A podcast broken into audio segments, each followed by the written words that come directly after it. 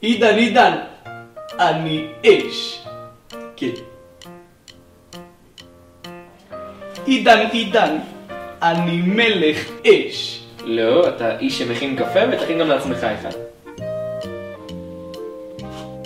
עידן, עידן, כמה אש אתה רוצה בקפה שלך?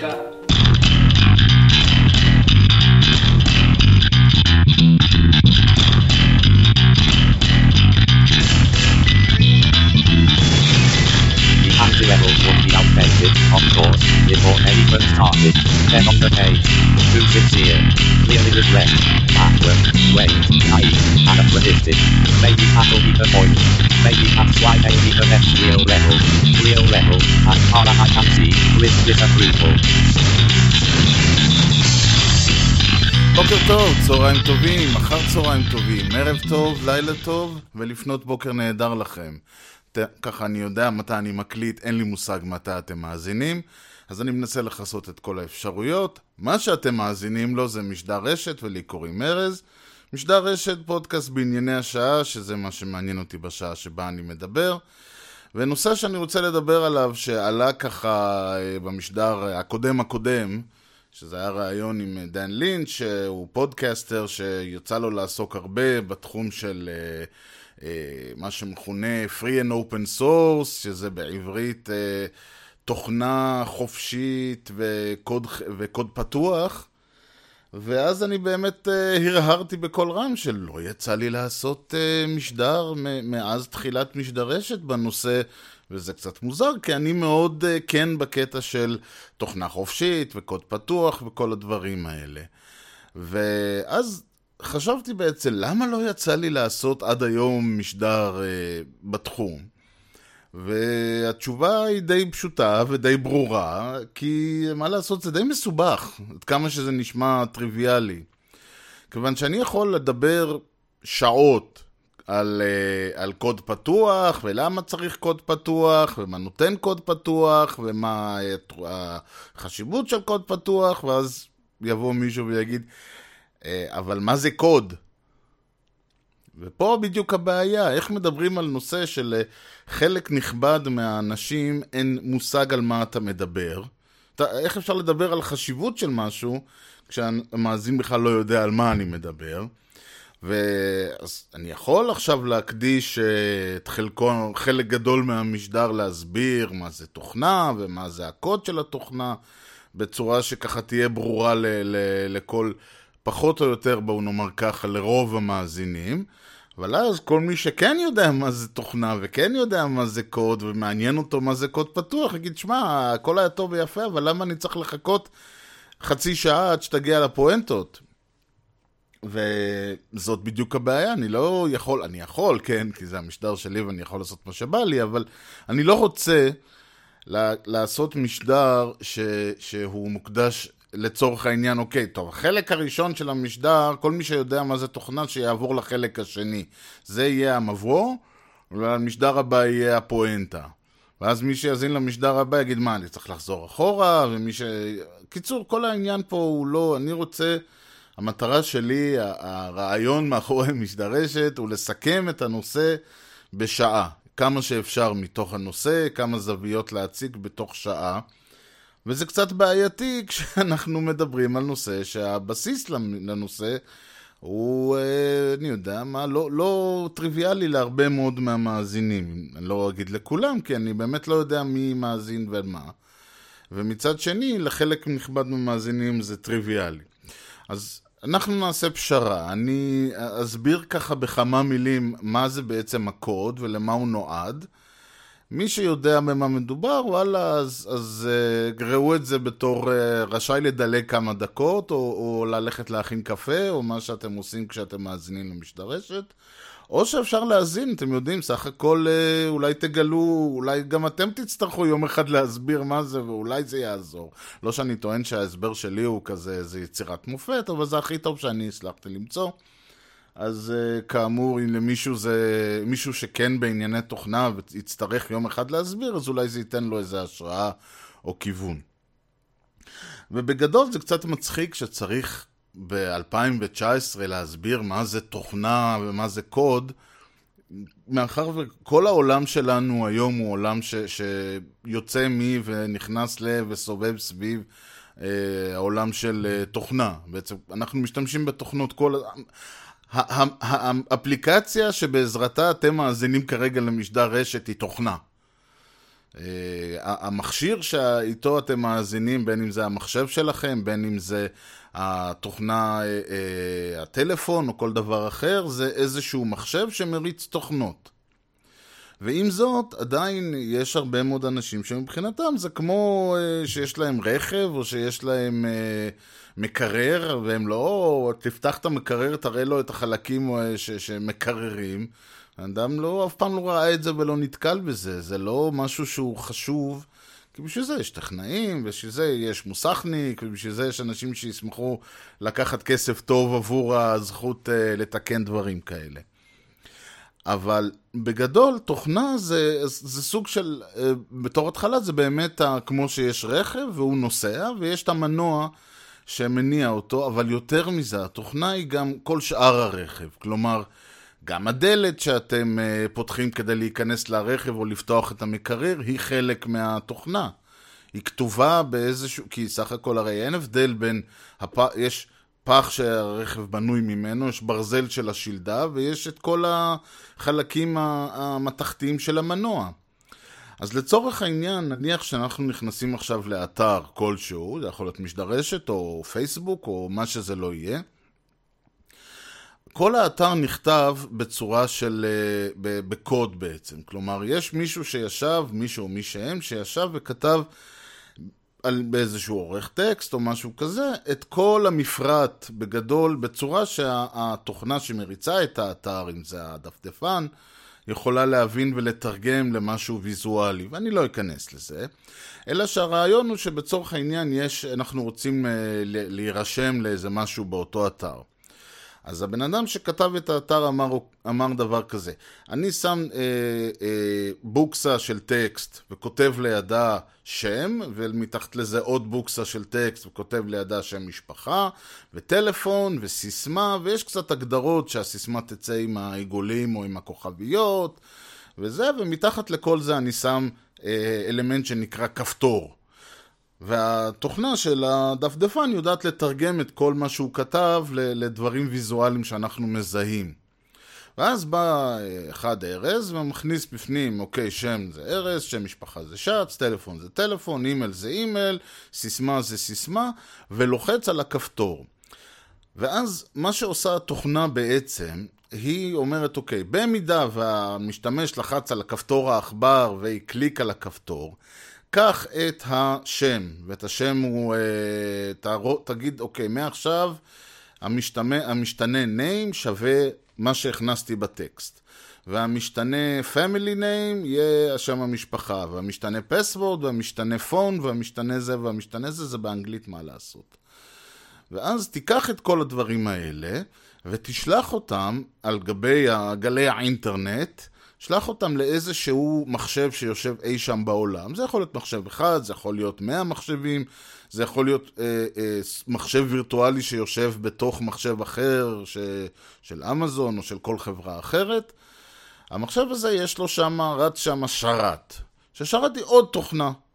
והתוכנה הזאת יושבת ומקבלת הודעה, הנה התקבל מארז שיושב לו בביתו בבית שמש, וזה כתובת ה-איי פי שלו, וזה עוד כל מיני משתנים ועוד כל מיני דברים לזהות אותי, כדי שהוא גם ידע לאן להחזיר את התשובה.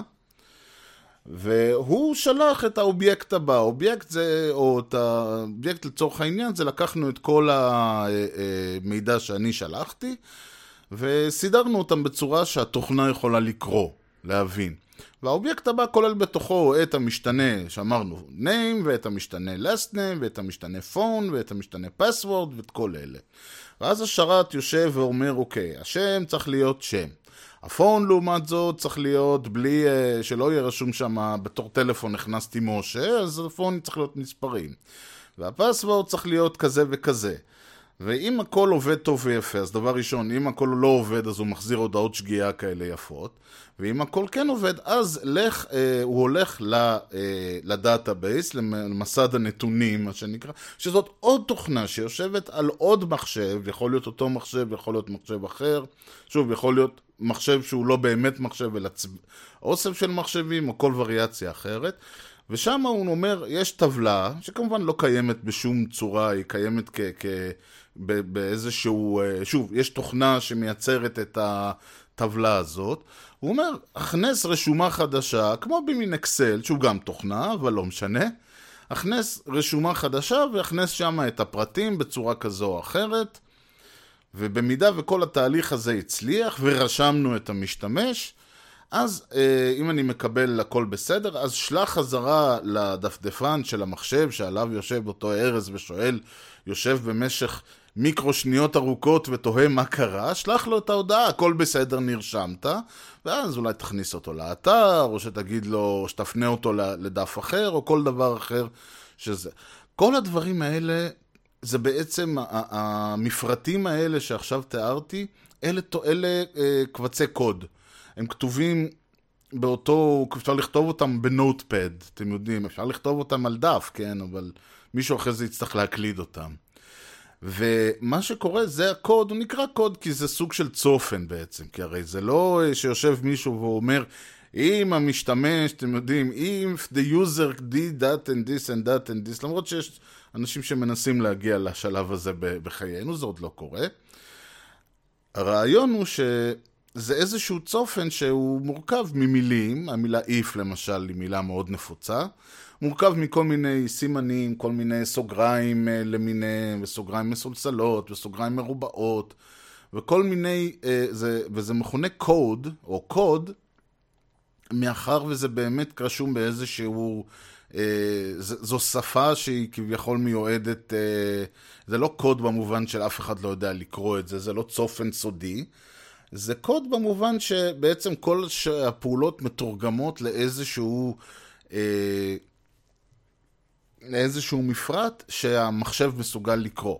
עכשיו, המחשב הוא לא ממש מסוגל, או שכן, יש כמובן תוכנות שמסוגלות לקרוא את הקוד הזה ישירות, אבל הרעיון הוא שבגדול את הקוד הזה ועוד, ועוד הרבה הרבה הרבה קבצים שמנהלים את, uh, כמה, את היכולת של השרת לדבר עם מאות ואלפי ומאות אלפי ומיליוני משתמשים בו זמנית, ומה קורה אם זה נופל, ומה קורה אם זה עולה, ומה קורה אם הדאטאבייס לא עונה, ומה קורה אם המשתמש לא עונה, ו- וגם הצד של המשתמש, של הדפדפן, כולל בתוכו קבצים על קבצים, כל הדפים וכל מה שקורה, וכל זה שהצבע של הכפתור יהיה כחול, והצבע של הכפתור הזה יהיה באדום. כל הדברים האלה כתובים באיזשהו, אה, מה שמכונה תוכנה, ויושבים בגדול, אה, אפשר לרכז את כולם באיזשהו אה, תיקייה אחת גדולה, וזה בגדול, התיקייה הזאת, על כל תת התיקיות ו- ועשרות, אם לא מאות, אם לא אלפי הקבצים, על עשרות, אם לא מאות, אם לא מיליוני שורות, השורות שבהם מכילים, בגדול, אתה, אפשר לקחת את התיקייה הזאת, לשים אותה, לא, לשים אותה אחד פה ואחד פה ואחד פה, לקחת מחשב, ולשים עליו את כל הדברים האלה, ו... אותו אתר ש, שהיה, שרצנו, אפשר להריץ במקום אחר. אם אני עכשיו לוקח את כל, ה, את כל הקבצים ואת כל ההוראות, וזה לא רק תוכנות, זה גם יש כל מיני מה שמכונה קונפיגורציה, שאומרת שאם מישהו נכנס ל-H T T P משדרשת C O I L, אז תפנה אותו ל-H T T P S.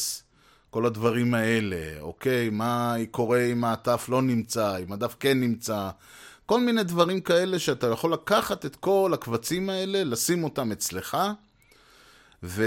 או על שרת אחר, או על מחשב אחר, או על הלפטופ האישי שלי, או על מקומות שונים ומשונים, ואתה יכול לפרוס אותם ולקבץ אותם, אבל הרעיון הוא שבסופו של דבר מה שתקבל יהיה עותק של התוכנה הספציפית הזאת. עכשיו, יש אפשרות... יש מה שמכונה תהליך של קומפילציה שאפשר לעשות, שזה לקחת את כל הקבצים ולהמיר אותם מטקסט ישירות כבר לשורות הפקודות שעושה המחשב. זה אפשרי זה קצת פחות חשוב, אבל הרעיון הוא שכשאתם מורידים איזושהי תוכנה מהאינטרנט, מתקינים איזושהי תוכנה מ-סי די, עדיין עושים את זה, כן? אז זה בגדול מה שאתם עושים. יש קבצים שמועתקים, ממש copy-paste, לכל מיני מקומות במחשב. יש כל מיני הוראות שהמחשב מבצע, אומר תרשום ברג'יסטרי של הווינדוס, כן, מי שמכיר כל מיני דברים, ויש פשוט קבצים שהם משהו מכונה קבצים בינאריים, שאם תפתח אותם, אז הם כולם מן אחד אפס כזה, או בסגנון, והן כבר ישירות פקודות מוגדרות של המחשב. שזה ממש ברמה של, אם למש... שיש לנו, אני רוצה להדליק את האור בבית, אז אני לוחץ על מתג, המתג סוגר מעגל, בום, נדלק האור. אני רוצה לכבות את האור, אני לוחץ, והמתג פותח מעגל ונכבה האור. אז אותו דבר, יש רשימה של אחדים ואפסים, שאומרים יש זרם, אין זרם, והיש זרם, אין זרם הזה, מציג לנו דברים על המסך, ועושה לנו הרבה דברים יפים. זה בגדול הרעיון. עכשיו, הקבצים האלה, התוכ... הקבצים שאותם אנחנו משתמשים כדי לייצר את האתר או את התוכנה, וזה לא משנה אם אנחנו משתמשים בהם ישירות, או, או אה, מקמפלים אותם, מהדרים אותם בעברית צחה, לכדי איזשהו קובץ בינארי, כל הדברים האלה זה כבר לא משנה, זה הכל מה שמכונה אימפלמנטציה, יישום של התוכנה או של הקוד או של כל דבר אחר. הרעיון הוא שבבסיסו של העניין יושב לנו איזושהי תיקייה מאוד גדולה, או שוב, תלוי מה גודל האתר או גודל התוכנה או גודל הדברים, יושבת לה איזושהי תיקייה, שאם אני, ארז, מעתיק אותה אליי, ואני מתקין אותה, ושוב זה יכול להיות כמו שעושים במחשב, דאבל קליק, וזה עושה כל מיני שורות כאלה של תלחץ פה, כן, פה, האם אתה רוצה, האם אתה לא רוצה, או שזה פיזית אומר שאני צריך להעתיק את התיקייה הזאת לכאן, ולהעתיק את התיקייה הזאת לשם, או שאני צריך לבצע את פעולת הקומפילציה ישירות, זה כבר לא משנה, שוב, כמו שאמרתי, אלה הפרטים הטכניים, אבל הרעיון הוא שאם לי יש את הקוד הזה, את התיקייה הזאת, יש לי עותק זהה לחלוטין לעותק של התוכנה, שממנ... של, של הקוד שממנו נבנתה התוכנה. וזה בעצם ה... ה... מה שמכונה הסורס, המקור, קוד המקור.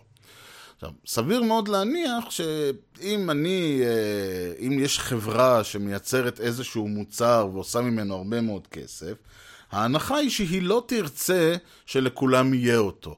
כמו הסיפור המפורסם על חברת קוקה-קולה, שיש להם איזשהו מתכון סודי להכנת הקוקה-קולה, ויש איקס אנשים יודעי חן ש- שבעולם שהם היחידים שיודעים את המתכון, כי אם אני, אני ארז, שוב, אדע מה המתכון, אני יכול ללכת לכל חבר, להקים חברה משלי, ארז קולה, לקרוא לה, ולייצר בדיוק את אותו משקה, את אותו טעם, את אותו הכל, וזה יהיה קוקה קולה אחד לאחד, והלך עליהם במרכאות, כן? כי עדיין יש להם הפצה, ויש להם הרבה דרכים ל, ל, ל, עדיפות עליי, אבל הרעיון הוא כביכול שהטעם ילך זה. עכשיו, יש כאלה שזה כמו שבזמנו, אני, או, או שעדיין, אני לא יודע, באים לאיזשהו אה, שף למסעדה ומבקשים ממנו את המתכון של המנה, והוא אומר, השתגעת? כמו במערכון ההוא של הסופ נאצי ב- ב- בסיינפלד, שאיליין מוצאת את המתכונים והאיש פושט רגל, כי פתאום כולם יכולים בבית להכין את המרקים הנפלאים שלו. אז זה אותו דבר, הרעיון הוא שהמתכון גם הוא כתוב באיזה קוד. כלומר, יש שם גם כן, הרי מה זה שתי כפות סוכר, שתי אה, אה, כפות, קורת מלח? זה איזושהי, איזשהו משהו שמי שמכיר את השפה יכול לקחת את המתכונים האלה, להמיר אותם למצרכים שאותם הוא משתמש, לבצע להם כל מיני פעולות של קומפילציה בבלנדר ובסיר ובתנור ובזה, ויוצא משהו שיוצא איזשהו תבשיל, שאם אתה מסתכל על הדף עם המרשם ועל התבשיל, אתה לא יכול להבין איך מזה נהיה את זה. אבל זה אותו רעיון. עכשיו, יש כאלה שאומרים, סופו של דבר, בן אדם, אני יכול, אין לי בעיה שתדע מה...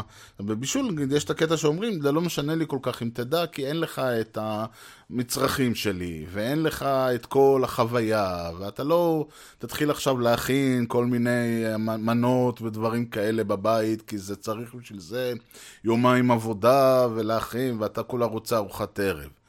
אז הם אומרים, בסופו של דבר גם אנשים יוצאים למסעדה בשביל החוויה הכללית, ויש גם את הטאט של השף, וכל מיני דברים כאלה. בתוכנה, בסופו של דבר, אם לי יש את היכולת לקחת את הקוד, את המקור, ולייצר ממנו את ה, את התוכנה, זה לא שהייתי, אז, אז, זה לא שיש פה איזשהו טאט של השף, או מגע יד של הזה. זה הכל כמובן דיגיטלי, זה אחד לאחד.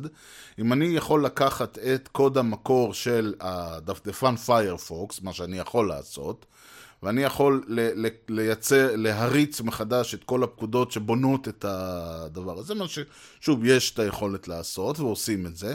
בסופו של דבר הדפדפן שישאר לי ביד, שיהיה לי, זהה לחלוטין אחד לאחד, לפיירפוקס שהורדתי מהאתר מ-get firefox נקודה com, זהה לגמרי, אין הבדל. עד רמת הפונטים, עד רמת איך שהוא, איך שהוא עושה את כל הפעולות שהוא עושה, עד רמת הטאבים, הכל אחד לאחד, התפריט, מה שאתם לא רוצים, זהה לגמרי. אי אפשר, אי אפשר להבדיל ביניהם בעצם.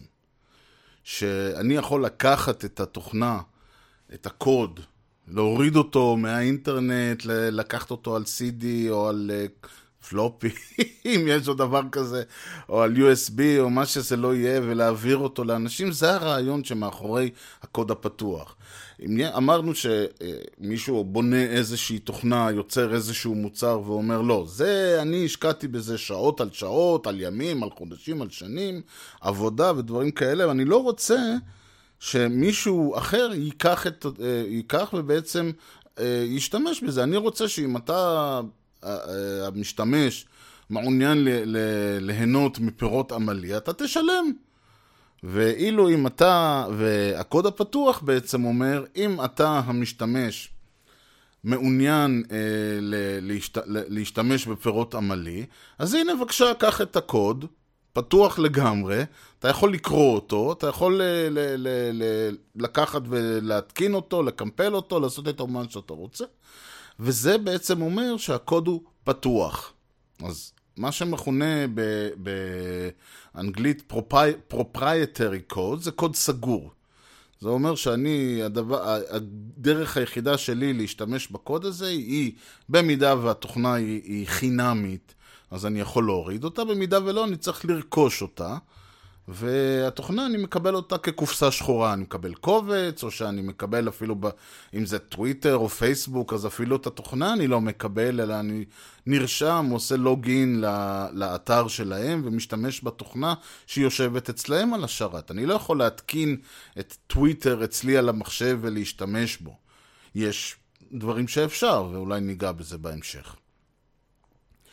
ולמי שאגב מכיר, או שיצא לו, ואני מניח שלרובם יצא באיזשהו שלב, יש את הפונקציה שיש בכל הדפדפנים של view source, שאם עושים קליק ימני, ואז מופיע view בפיירפוקס, זה view page source, אני לא יודע איך זה נקרא בעברית, אולי צפה בקוד המקור או משהו כזה, ואתה עושה, ואתה בוחר את זה, אז תפתח לך בדף חדש, בעצם הקוד שממנו בנוי האתר. אז נכון שזה לא כל הקוד, ושיש הרבה דברים שרצים, אבל מאחורה וכזה, אבל זה פחות או יותר הדוגמה לקוד המקור של האתר, ואפשר לראות שם כל מיני שורות לא ברורות, וכל מיני דברים, ואיף זה הזה, ותלחץ לפה, וכל מיני סימנים ודברים כאלה, אבל זה בגדול הרעיון מאחורי הווב. זה גם אחת הסיבות, ושוב תכף ניגע בזה שנדבר למה זה טוב כל הסיפור הזה, אבל הווב עצמה היא פורמט פתוח. כשאני מוריד אתר, כי בעצם כשאני ניגש לאתר אני מוריד את התוכן שלו, את כל הקבצים האלה למחשב שלי, כל מה שרץ על הדפדפן רץ מקומית בעצם, אני מוריד את, ה- את כל הקבצים, והקבצים עצמם יושבים אצלי ואני יכול לקרוא אותם חופשי, כי הווב היא, היא פורמט פתוח. זו דוגמה קלאסית למה זה קוד פתוח, לפורמט פתוח או לטכנולוגיה שהיא open בהגדרתה. אי אפשר, אי אפשר לזה, אפשר אה, לדאוג שהאתר, אה, שהקוד המקור של האתר יהיה בלתי קרי בעליל, אבל זה לא משנה, עדיין הוא פתוח, עדיין אני יכול לקחת אותו, גם אם אני לא מבין מילה, אני יכול להשתמש בו. והרבה פעמים, הרבה בוני אתרים עושים את זה, הם פשוט לוקחים את האתר, הם גוזרים מהקוד שלו את מה שמעניין אותם, והם משתמשים בזה. זה בסדר או לא, זה כבר שאלה אחרת, אבל אפשר לעשות את זה, כי האתר הוא פתוח. אבל דבר נוסף שצריך להתעכב עליו, לפני שאנחנו בכלל מדברים למה זה טוב, זה המושג של תוכנה חופשית, כי אמרנו שפתוח זה פשוט עניין טכני. הקוד אפשר להיכנס, אפשר לעשות, אמרנו, אפשר לעשות קליק ימני בדף של כל, כל דף אינטרנט שהוא, לראות את הקוד, הקוד הוא פתוח. הבעיה היא שמה קורה אם אני רוצה להשתמש בקוד הזה.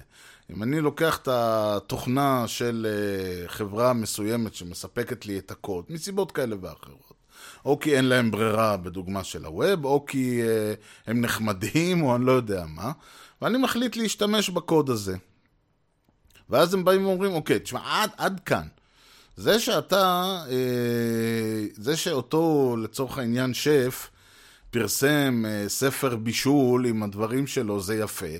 אבל זה לא אומר שאני יכול לקחת את ספר הבישול הזה, ולהקים מסעדה משלי, לקרוא לה, אני יודע מה, אני כבר לא יודע איזה מסעדות יש, אבל נניח שיש שף, אני יודע, שף ארז, כן, יש כמה שפים שקוראים להם ארז, שהקים מסעדת, מסעדת הארז.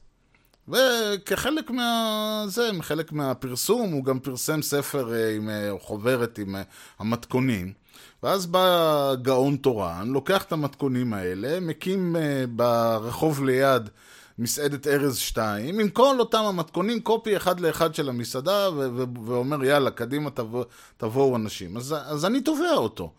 אני אומר, תשמע, עם כל הכבוד, הדברים, הדברים האלה יש להם, זה סימן מסחרי שלי. וזה יש זכויות יוצרים, ואתה לא יכול, אתה לא ביקשת, לא קנית ממני את הזכות, לא שילמת לי על הדברים האלה, אתה לא יכול בכלל להשתמש בשם שלי ובמתכונים שלי לשום דבר. אתה רוצה להכין אותם בבית, תכין אותם בבית, אני לא אמנע את זה ממך. אבל אתה לא יכול לעשות מזה כסף, אתה לא יכול לעשות מזה עסק. ואז בא הרעיון השני, שבעצם הוא הרעיון הראשון והמקורי, הקוד הפתוח בא אחרי הרעיון של תוכנה חופשית, אבל צריך להתחיל, אבל במובן של להסביר אז הם קצת הפוכים. הרעיון של התוכנה החופשית אומר יותר מזה. לא רק שיש לך משתמש, זה יכול להיות, אתה יכול להיות מתכנת, ואתה יכול להיות סתם מישהו שאומרים לו, תוריד את הקובץ הזה, תוריד את הקובץ הזה, תכתוב א', ב', ג', ד', תלחץ Enter, והופ, יש לך whatever, כן? יש לך נגן מוזיקה או משהו כזה. וזה לא משנה מי המשתמש, אבל הרעיון הוא שהתוכנה החופשית אומרת לא רק שאתה יכול להוריד את הקוד, לא רק שאתה יכול לקרוא אותו ולעיין בו ולעשות איתו דברים, אתה גם יכול להשתמש בו. אתה יכול לעשות בו שינויים, אתה יכול אה, לייצר ממנו העתק אה, מושלם של התוכנה, של האתר, של כל מה שזה לא יהיה. אתה יכול במובנים מסוימים, וזה חלק מהחופש שהתוכנה נותנת לך, היא אומרת שאתה יכול אה, לבנות גם את, ה, את התוכנה מחדש, או קופי, או עם השינויים שאתה עשית, ויש אפילו כאלה שאומרים, גם אתה יכול למכור אותה. אתה יכול למכור אותה, אתה יכול לתת אותה, אתה יכול לפרסם אותה, אתה יכול לבנות עליה את העסק שלך, אתה יכול לעשות מה שאתה רוצה במרכאות. ושוב, זה לא חייב, זה, יש אגב כאלה שאומרים, אשכרה זה הרישיון זה של התוכנה, הוא אומר, אתה יכול לעשות מה שאתה רוצה. ויש כאלה שאומרים, לא, אתה לא יכול לעשות מה שאתה רוצה, אבל יש בסייגים מסוימים. והסייגים האלה יכולים להיות, אתה לא יכול לעשות מזה כסף. סייגים יכולים להיות, אתה יכול לעשות מזה מה שאתה רוצה, אבל אם אתה משנה את התוכנה, אתה חייב לפרסם את השינויים. אתה לא יכול להגיד, לקחתי את Firefox והכנסתי לתוכו חוסם פרסומות built in, ואז קראתי לזה ארז בראוזר ופרסמתי את זה, ואז אומרים לי, ומה עם הקוד? אני אומר, כן, הנה הקוד של פיירפוקס שהשתמשתי בו. אז אני, יש רישיונות שדורשים ממני לפרסם גם את השינויים שעשיתי. אני לא יכול סתם לפרסם את הקוד שממנו השתמשתי, אלא אני חייב להשתמש בפרסום.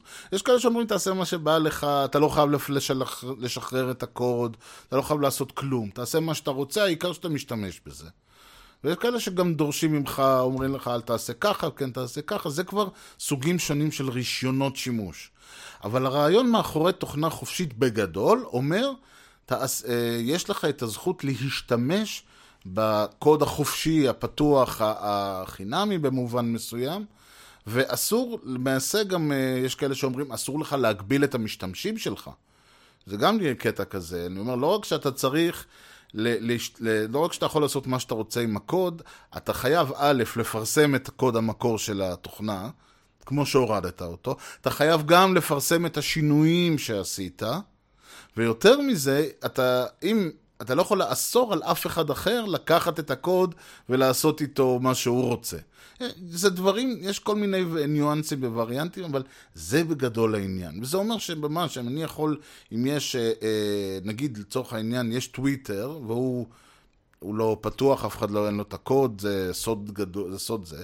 אבל בנו אה, תחליף לטוויטר, שנקרא מאסטודון, שהוא בו בגדול נראה די דומה, ועובד על אותו רעיון, ועם קצת אה, עיצוב אפילו אפשר שהוא יהיה זהה לטוויטר, והקוד שלו פתוח. ואני יכול, אני ארז, או כל אדם אחר, יכול לקחת את הקוד הזה, להתקין אותו אצלי על שרת, עשיתי את זה אגב, לא, לא יצא מזה כלום, אבל עשיתי את זה, ויש לי כאמור עותק אחד לאחד של השרת הזה, ויותר מזה, אני יכול עכשיו אה, לעשות, אה, מי שרוצה להיות על השרת שלי, צריך לשלם לי מנוי, אני יכול לעשות את זה, אף אחד לא יכול למנוע ממני את זה, ויות, ואני יכול, אה, במקרה גם, חלק מהיופי של המסטודון הזה, זה שאני יכול דרך השרת שלי להתחבר לשרתים אחרים, ואנחנו יכולים לשוחח בינינו. שרת, ואני, השרת הזה יכול לשבת על האינטרנט, יכול להיות פרטי, רק לי יש גישה אליו, או שאני יכול לתת גישה חופשית לאנשים, שירשמו וישתמשו בו, וכל זה פתוח וחינמי ו- ומותר וחופשי. עכשיו נשאלת השאלה, אחרי כל הביוטיפול ביוטיפול הזה, למה זה טוב?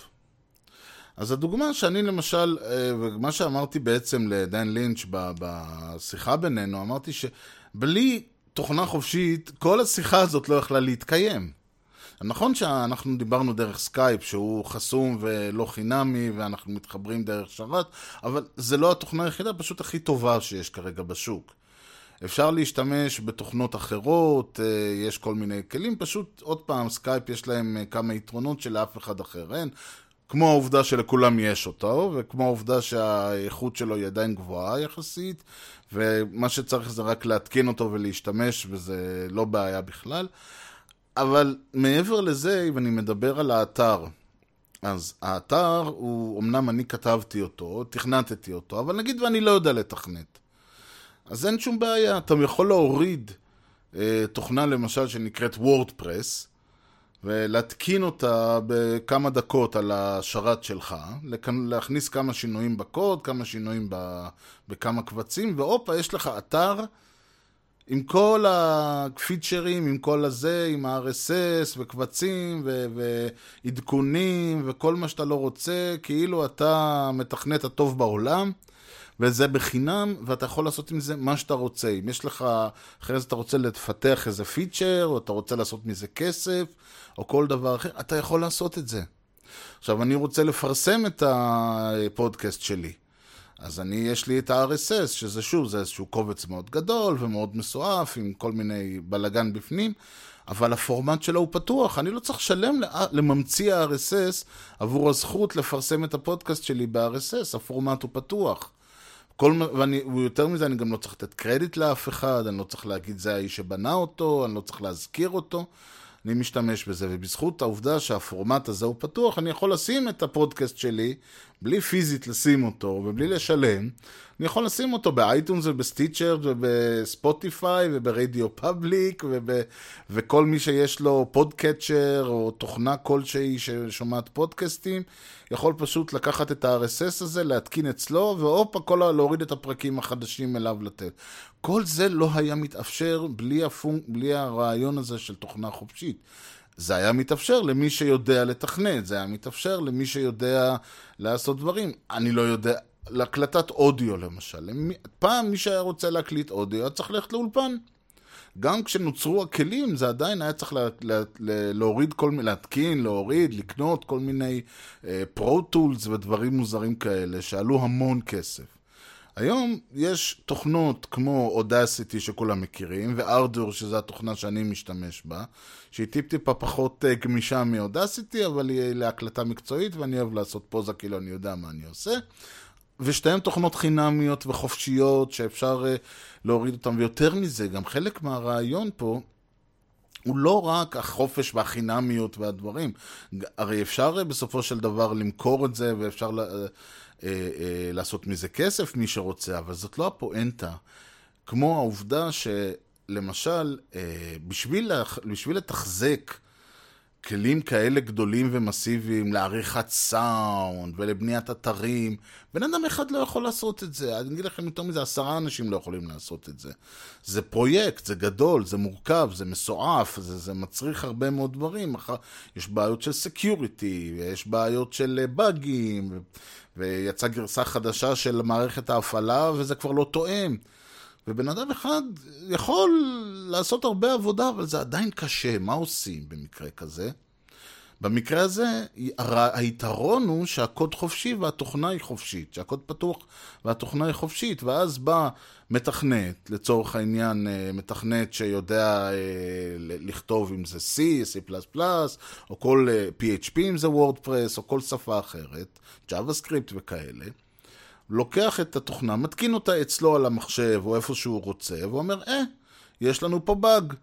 התוכנה לא עובדת או לא עובדת כפי שהיא הייתה רוצה, או להפך, היא עובדת מצוין, אבל הייתי רוצה שהיא תעשה עוד משהו. ואז הוא, מכיוון שהוא לא צריך, עכשיו, אם אני רוצה שתוכנה של מייקרוסופט או אפל תעשה משהו, זה דבר ללמפה, עכשיו נשלח להם מייל, הם יגידו לי, כן, זה בזה, ופה ושם.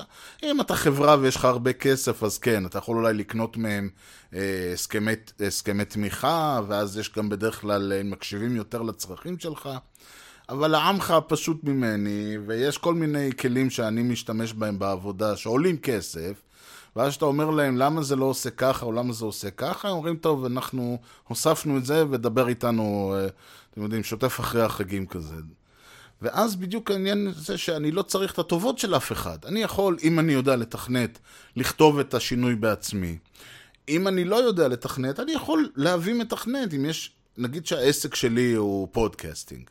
והתוכנה הזאת, ה-Audacity או Ardour או מה שזה לא יהיה רלוונטיים, ואני צריך איזה פלאגין או איזה משהו, אני לא צריך את הטובות שלהם, אני מביא מתכנת, משלם לו בפרילנס או משהו, משלם לו כסף, הוא כותב את הדבר הזה, הקוד, אני מפרסם אותו, כל אחד יכול להשתמש בזה, אם הם לא מקבלים את מה שעשיתי זה בשם, אז אני אומר, אוקיי, הנה זה, אני שם אותו בזה, זה לא חלק רשמי מהתוכנה, אבל כל אחד יכול להשתמש בה, ואז בא מישהו ואומר, אוקיי, אני אעשה Audacity פלוס, או שאני אעשה חבילת פלאגינים לא רשמית, ודברים כאלה, ואי אפשר כאילו בגדול לעשות שום דבר, כי התוכנה היא חופשית.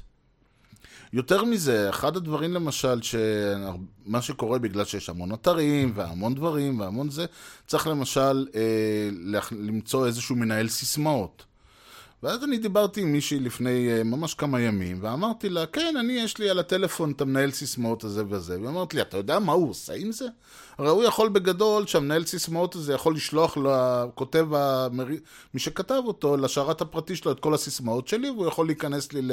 ו... ולא יודע מה, לחגוג לחשבוני. יש בעיה אחת לאותו אדם, הקוד של התוכנה הוא קוד פתוח. וכל מי שיודע לתכנת יכול להוריד את הקוד הזה ולקרוא ולסרוק ולראות. מעבר לזה שיש כל מיני דרכים לבדוק את זה, אבל בגדול אפשר לבצע מה שמכונה אודיט. ולהגיד, אוקיי, אני רואה את הקוד, אין פה שום אלמנט, אני קודם כל יכול להבטיח שהוא אכן מבצע מה שהם קוראים הצפנה, אנקריפשן, אמיתי. שזה לא משהו שאם איזה האקר ישים את ידו על הקובץ של, קובץ הסיסמאות המוצפן שלי, אז אותו האקר יכול בשניות לפרוץ אותו, וכל ההצפנה שלי הלכה לפח. זה אומר לא, הקובץ הזה מוצפן בצורה שאף האקר לא יכול ככה סתם לפרוץ את זה. ונוסף לזה אני גם יכול להבטיח לך ששום דבר לא יקרה וסיסמאות לא יימחקו, וגם אפשר לראות שזה לא שולח שום דבר לאף אחד, ויותר מזה שגם אם המייצר של התוכנה ישים את ידו על הקובץ שלך, הוא לא יכול לעשות איתו כלום, כי זו הצפנה אמיתית. כל הדברים האלה אי אפשר לעשות במשהו שהוא לא פתוח. יש כל מיני LastPass ו-Password One וכל מיני, אני לא רוצה להעיז, כן, אבל אני חושב ש-LastPass הוא דוגמה מוכרת ומפורסמת. זה שרת שיושב איפשהו, אצל מישהו, חברה, שאלוהים יודע מה האינטרסים המסחריים שלה, לתת את השירות שלה בחינם, או אני לא יודע כמה הם לוקחים. אין לך מושג מה הם עושים עם הדברים האלה, ואני חושב שבמקרה שלהם כבר היו פריצות, ונגנבו סיסמאות, ונעשו בלגנים, וכל הדברים האלה קורים כשאני אין לי מושג עד כמה, כי הרי אם מישהו יגנוב לי את הקובץ הסיסמאות המודפס הזה, הוא לא יכול לעשות איתו שום דבר. זה קובץ מת. הוא לא יכול לקרוא אותו, הוא לא יכול לפצח אותו, בלי שיהיה לו את המפתח ואת הסיסמה ואת הכלי שיש לי. אם אין לו, אם יש לו, אם אני אמסור לו את המפתח ואת הסיסמה, אז בסדר, הלך עליי. אבל כל עוד אני לא מוסר לו את המפתח ואת הסיסמה, לפרוץ את הקובץ הזה, הקובץ הזה הוא קובץ מת, אין לו שום משמעות. עכשיו, אני לא יודע אם מישהו פורץ לשרת של אותו LastPass, מה קורה? האם, האם הסיסמאות באמת מוצפנות? האם המידע שלי אכן מאובטח? אני לא יודע. מה אני לא יודע? כי אין לי שום גישה לקוד שלהם. אבל לא צריך לדעת מה הקוד שהם מריצים. אני צריך לפחות לדעת מה הקוד שמריץ את השירות שלהם. להסתכל, לקרוא אותו, להגיד שמו, יש לכם פה בעיות, יש לכם פה דברים. ובכל עוד שהם יגידו, תשמע, כמובן שאפשר לרמות תמיד, אפשר להגיד, זה הקוד שלנו, ובפועל להריץ משהו אחר. אני אומר, אוקיי, אני לא סומך עליכם, אני אקח את הקוד, אני אריץ אותו על שרת שלי, אני אעשה לי LastPass משל עצמי, ואשמור אותו. ואני יודע שאצלי זה מובטח, ואצלי זה מוצפן, ואף אחד לא יכול, ואם מישהו יפרוץ, הוא לא יכול לעשות עם זה כלום, כי הקוד פתוח וחופשי. במקרה שלהם, הקוד לא פתוח ולא חופשי, ולכן אני נאלץ לסמוך על טוב ליבם של האנשים. וזה אגב די מדהים שאנשים מתקינים תוכנות על רכבים, ואנשים מתקינים, אני זוכר שיש דוגמה מאוד מפורסמת, ואני אשים לזה לינק, שאחת האקטיביסטיות המפורסמות, נשמע קרן סנדלר, יש לה קוצב לב, והקוצב לב הוא, הוא מריץ תוכנה, והתוכנה הזאת היא לא בקוד פתוח, ואין לו מושג אם אפשר לפרוץ לה לתוך הקוצב לב, ולחבות אותו, והיא תמות, אבל היא לא יכולה להבטיח את, את בריאותה ואת שלמות חייה, מה שנקרא, מאחר והקוד לא פתוח, אין לה שום דרך, ולא שהיא מתכנתת או יכולה להבין את זה, אבל סביר להניח שמישהו יכול לבוא ולקרוא את הקוד, שמבין בתוכנה הזאת, ולהגיד, יש פה בעיה, או וואלה להפך, זה מובטח, זה סגור, אי אפשר לפרוץ אותו. יותר מזה, אם מחר מתגלה שכן אפשר לפרוץ אותו, שכן אפשר להזיק לה, אז היא לא צריכה לחכות שאותה חברה יועיל לו בטובם לשחרר גרסה אחרי שהם עברו את מחלקת השיווק והמחלקה המשפטית וסבבים ובלגנים. לא, אני יודע לתכנת, אני נכנס לקוד, אני מבצע את התיקון, אני משחרר את הטלי, את הפאץ' לאינטרנט. כל העולם מבחינתי יכול, זה מי שרוצה לחכות לפאץ' הרשמי, לגרסה הרשמית, תפדל. מי שלא רוצה, לא צריך את הטובות של אף אחד. וזה באמת החשיבות של הדברים. וזה אגב לא מתבטא רק בתוכנות. כל מערכת ההפעלה שהיום אנחנו עובדים עליה, אם זה לצורך העניין לינוקס, ש- שפותחה גם כן בצורה קהילתית, וזה לא עוד פעם. אנשים חושבים קוד פתוח, קהילה, חושבים כל מיני אה, הוביסטים, מה שנקרא חובבנים. לא, זה, זה למשל את לינוקס מפתחים, מפתחים השורה הראשונה בעולם, שעובדים בשכר, אצל כל מיני חברות כמו אינטל ו-איי בי אם וכיוצא בזה, ו- ולא רק, אבל אלה דוגמאות גדולות. והאנשים האלה מקבלים הרבה מאוד כסף, ויש אה, ארגונים שלמים שיש להם מפתחים, כי סך הכל זה אה, מערכת הפעלה כרגע שמריצה את רוב העולם, את רוב האינטרנט, ולכן לחברות האלה יש עניין שהתוכנה הזאת, המערכת הפעלה הזאת, לינוקס, תפותח ותמשיך לתת מענה לכל מיני צרכים, לכל מיני חומרה, לכל מיני תקנים, לכל מיני דברים כאלה. אבל הקטע היפה פה זה שאותם, אותה אינטל או אותו איי בי אם או אותו אלה לא יכולים להגיד, אוקיי, אנחנו פיתחנו עכשיו איזשהו משהו שמאפשר לנו להשתמש באיזשהו משהו מסוים של, של לינוקס, אבל אנחנו שומרים אותו לעצמנו. לא, הם לא יכולים לעשות את זה. הם לא יכולים לאסור עליי להשתמש בחלק הזה בתוכנה שהם ביטחו. למה הם חייבים לעשות את זה? מאחר והרישיון שלינוקס רצה עליו מחייב אותם לפרסם את השינויים שהם עשו. ואז הם לא יכולים, ו- ואסור להם למנוע ממני להשתמש בהם. אני יכול לשלם להם אם אני רוצה, אני יכול לא לשלם להם אם אני רוצה. למשל, אני, כמו שאמרתי, משתמש של תוכנת ארדור, אני גם אה, אה, נותן למפתח של ארדור איזשהו סכום אחת לחודש, אני לא זוכר כמה, נדמה לי כמה עשרות דולרים בחודש. למה? כי יש לי אינטרס שהוא יעשה כסף מהסיפור, שימשיך לפתח, הוא והאנשים שעובדים איתו, שימשיכו לפתח את התוכנה הזאת, כי אני משתמש בה. אבל הם לא יכולים להגיד לי לא להשתמש בתוכנה, הם לא יכולים לאסור עליי להשתמש בה. הם יכולים לדרוש כסף, הם יכולים לדרוש מנוי, אבל אני יכול להגיד, אוקיי, אז אני אתקין אותו, אני אקח את הקוד ואני אריץ אותו מקומית ואתקין אותו אצלי. הם לא יכולים לאסור את זה עליי, כי התוכנה היא חופשית. אגב, הקטע המצחיק שבאנגלית תמיד יש את העניין שאומרים זה free as in freedom, not free as in beer. אני אומר בעברית, תודה לאל, אין לנו את הבעיה הזאת, יש לנו חינם ויש לנו חופשי. וחופשי אומר שהם לא יכולים להגביל אותי מלהשתמש בקוד, מלקחת את הקוד, להתקין, ליצור ממנו את התוכנה ולהשתמש בה כאוות נפשי. ויש גם עוד הרבה דרכים כאילו שמנסים קצת להגביל וקצת לעצור וקצת לאסור ולעשות כל מיני דרכים כדי שהם מפרסמים את הקוד, אבל לא בדיוק מסבירים איך להתקין אותו, או עושים כל מיני, יש להם כל מיני דברים שכדי שגם אם אני שם את היד על המרשם, אז לא ברור באיזה באיזה טמפרטורה להכין את ההוגה, ואז אני יכול למצוא את עצמי עם הוגה שרופה או לא מוכנה, ו... אבל כל מיני דברים כאלה הם פחות רלוונטיים לקונספט. הקונספט הוא שאנחנו רואים ב-עשרים שלושים שנים האחרונות את הקפיצה המטורפת שעולם הטכנולוגיה עשה, עולם האינטרנט והמובייל וכל הכלים, ובאמת התוכ...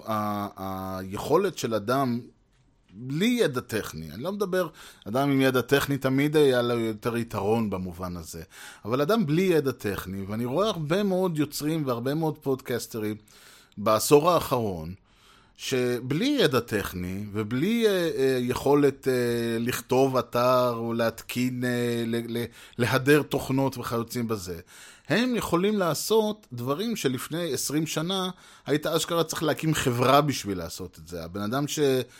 אדם קרי שהמציא את הפודקאסט, הוא מספר שאתה בשביל, להריץ, בשביל להריץ את הפודקאסטר הראשון, הוא היה צריך לשבת עם כמה וכמה מפתחים ש... שיפתחו את העניין הזה. והיום יש לנו יכולות הרבה יותר גבוהות. אז נכון שהרבה מהאינפרסטרקצ'ר של הפודקאסטינג עדיין בנוי על iTunes ודברים כאלה של תוכנות קנייניות, פרופרייטרי, פרופרייטרי, יש הרבה למד במילה הזאת, שהן לא, ב, לא פתוחות.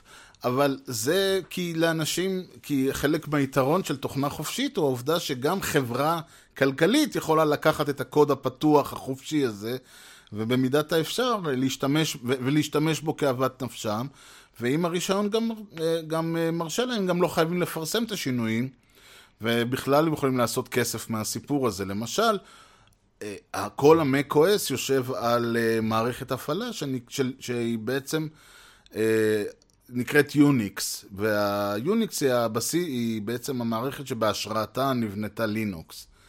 עכשיו, מה שעשה, עשו אנשים באפל, הם לקחו את הקוד הפתוח של יוניקס, שינו אותו לצרכיהם, לא פרסמו את השינויים כי הם לא היו חייבים, ובעצם בנו את כל מה שעד היום קיים על בסיס, שהבסיס הוא של התוכנה החופשית שאפשר להם אה, לייצר מערכות אה, גדולות ומסובכות, בלי שהם יצטרכו לבנות אותה מאפס, ועל אחת כמה וכמה חברות כמו טוויטר ופייסבוק ודומותיהם, שבנו את כל החברה על בסיס של uh, תוכנה, uh, על מערכות שהן תוכנה חופשית, הדאטאבייסים של פייסבוק, שפות התוכנה שמשתמשים בפייסבוק, השרתים שלהם, הכל, הם לא היו צריכים לבנו, לכתוב שרת מאפס. אולי היום הם השרתים שלהם הם כתובים מאפס, אני לא יודע, אבל אז הם לא היו צריכים לכתוב שרת אינטרנט מאפס, שרת תוכנה מאפס, ש...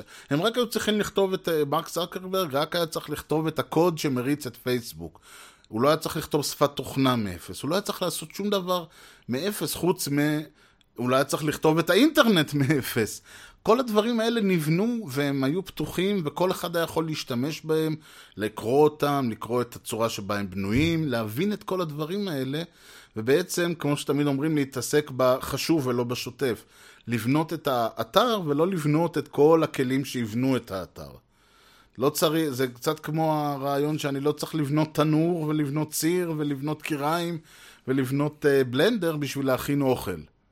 יש לי את, אני הולך וקונה בלנדר וקונה תנור וקונה סיר וקונה זה, אז הרעיון הוא שלא רק שאני לא צריך לקנות, אלא הם גם ניתנים לי. וככה באמת המהפכה הגדולה הזאת של הקוד החופשי אפשרה המון המון המון מהדברים, גם הפתוחים וגם הסגורים. גם האימפריות הגדולות של גוגל ופייסבוק ו- ואפל וזה, ובמובנים מסוימים גם מייקרוסופט, שתמיד הייתה יותר סגורה, אבל בשנים האחרונות נפתחת יותר ויותר, כי הם מבינים שאם הם לא ישתתפו בחגיגה הזאת, הם יישארו מאוד מאוד מאחור. ולכן זו בעצם החשיבות של הקוד הפתוח, וזה קצת מצחיק שאני צריך לבוא ולהסביר מה החשיבות של תוכנה חופשית וקוד פתוח, כי בעצם איפה שלא תסתכלו, אתם רואים בעיניים, אתם חשים, אתם נהנים ואתם צורכים בעצם את היתרונות המטורפים של הקדמה שמאפשרת לנו התוכנה הזאת, אולי בלי לדעת עדיין את הפילוסופיה שמאחוריה, אבל את הפירות שלה בהחלט אתם ואני וכולנו קוצרים. Ladies and gentlemen, I'd like to present to you the internet. ועד כאן על קוד פתוח ותוכנה חופשית. אני בהחלט מודה לכם שהזנתם. אם למישהו יש איזשהם שאלות, טענות, בעיות, מענות, רעיונות וכיוצא בזה, אז יותר בשמחה. האימייל שהוא גם כן פורמט פתוח שלי, והוא גם רץ על תוכנה, לא, בעצם הוא רץ על שרת לא מקומי, אבל יש, אבל התוכנה שמריצה אותו היא תוכנה חופשית. בכל מקרה, הוא נקרא, האימייל שלי הוא ארז סטרודל משדר רשת נקודה סי או נקודה איי אל, ארז E-R-E-Z, משדר רשת, כותבים כמו ששומעים, משדר רשת, גם האתר שכאמור נכתב על ידיי, והתוכנה שלו לא פתוחה, כי תכלס מי ירצה אותה, כי זה קצת דבילי, אני יכול לפרסם את הקוד שכתבתי בו את האתר, אבל א', מה תעשו איתו, מתחשב בעובדה שהוא, אפשר להוריד וורדפרס וכאלה שהם פי אלף יותר טובים ויותר מקצועיים, ונותנים יותר כלים לאנשים, מאשר את האתר שלי, שגם מצריך קצת אה, עוד כל מיני דברים, כי אני... לא, הוא לא לשימוש מסחרי, אז לא דאגתי שהוא יהיה יוזר פרנדלי. הוא, יוזר, הוא פרנדלי ליוזר היחיד שלו, שזה אני. אבל הוא, שוב, הוא נכתב בכלים חופשיים, בשפות ובטכנולוגיות שהן כולם חינמיות, ואם במידה ואני אי פעם אצטרך לשחרר איזשהו חלק ממנו, אז כמובן שזה יעשה ברישיון חופשי. מה שכן, דיברתי בזמנו על נושא של Creative Commons, שזה לקחת את הקונספט של תוכנה חופשית לכיוון הזה יותר של יצירה ואומנות, מוזיקה, ציורים, ספרים וכיוצא בזה. אז כן, כל התוכן של האתר הוא תחת Creative Commons, הראשון מספר ארבע, אינטרנשיונל, הגרסה הכי פתוחה והכי חופשית שיכולתי למצוא, שהיא לא פאבליק דומיין, כי פשוט פאבליק דומיין יש איתו בעיות.